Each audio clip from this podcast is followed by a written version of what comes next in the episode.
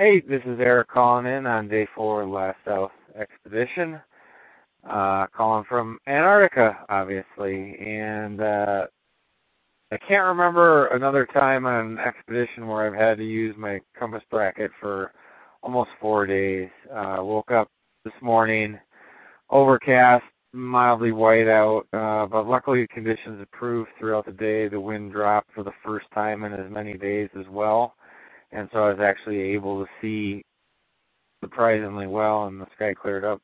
Um, and just kind of making my way south. Uh, was hoping to make better mileage at this point, and so I did stop in the day and cut down my ski skins just to hopefully get a little better glide, and we'll see what that does to my rate tomorrow, and and we'll start increasing my time as well but overall, uh, my body feels good. Um, it feels good to be out here on the ice.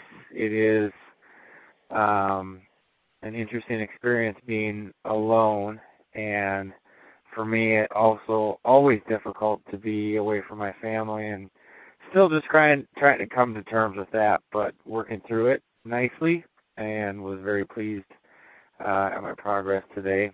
Um, and if my kids are listen listening, Merritt and Ellie, hope you guys are doing well. Be good. Love you guys. Thanks to everybody else for listening. Uh, sorry about the family message, but that's just how I roll. Always remember it's cool to be cold. For more information, visit ericlarsenexplorer.com. Thanks, no.